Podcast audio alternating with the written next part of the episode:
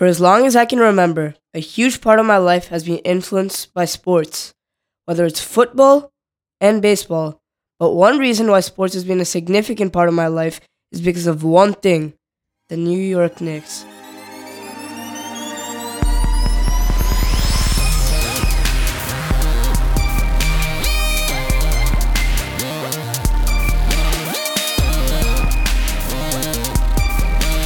Hey everyone, and let's get right into talking about how it is to be a Knicks supporter.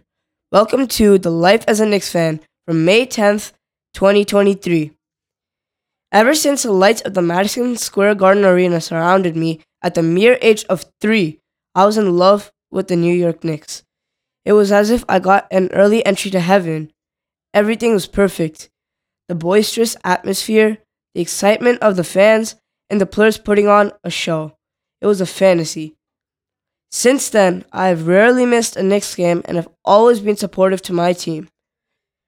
As a big supporter of the team, I know a thing or two about ups and downs, especially downs. For years of me watching the Knicks, I've had to painfully watch the Knicks lose game after game after game, becoming one of the worst teams in the league and not making the playoffs on a consistent basis.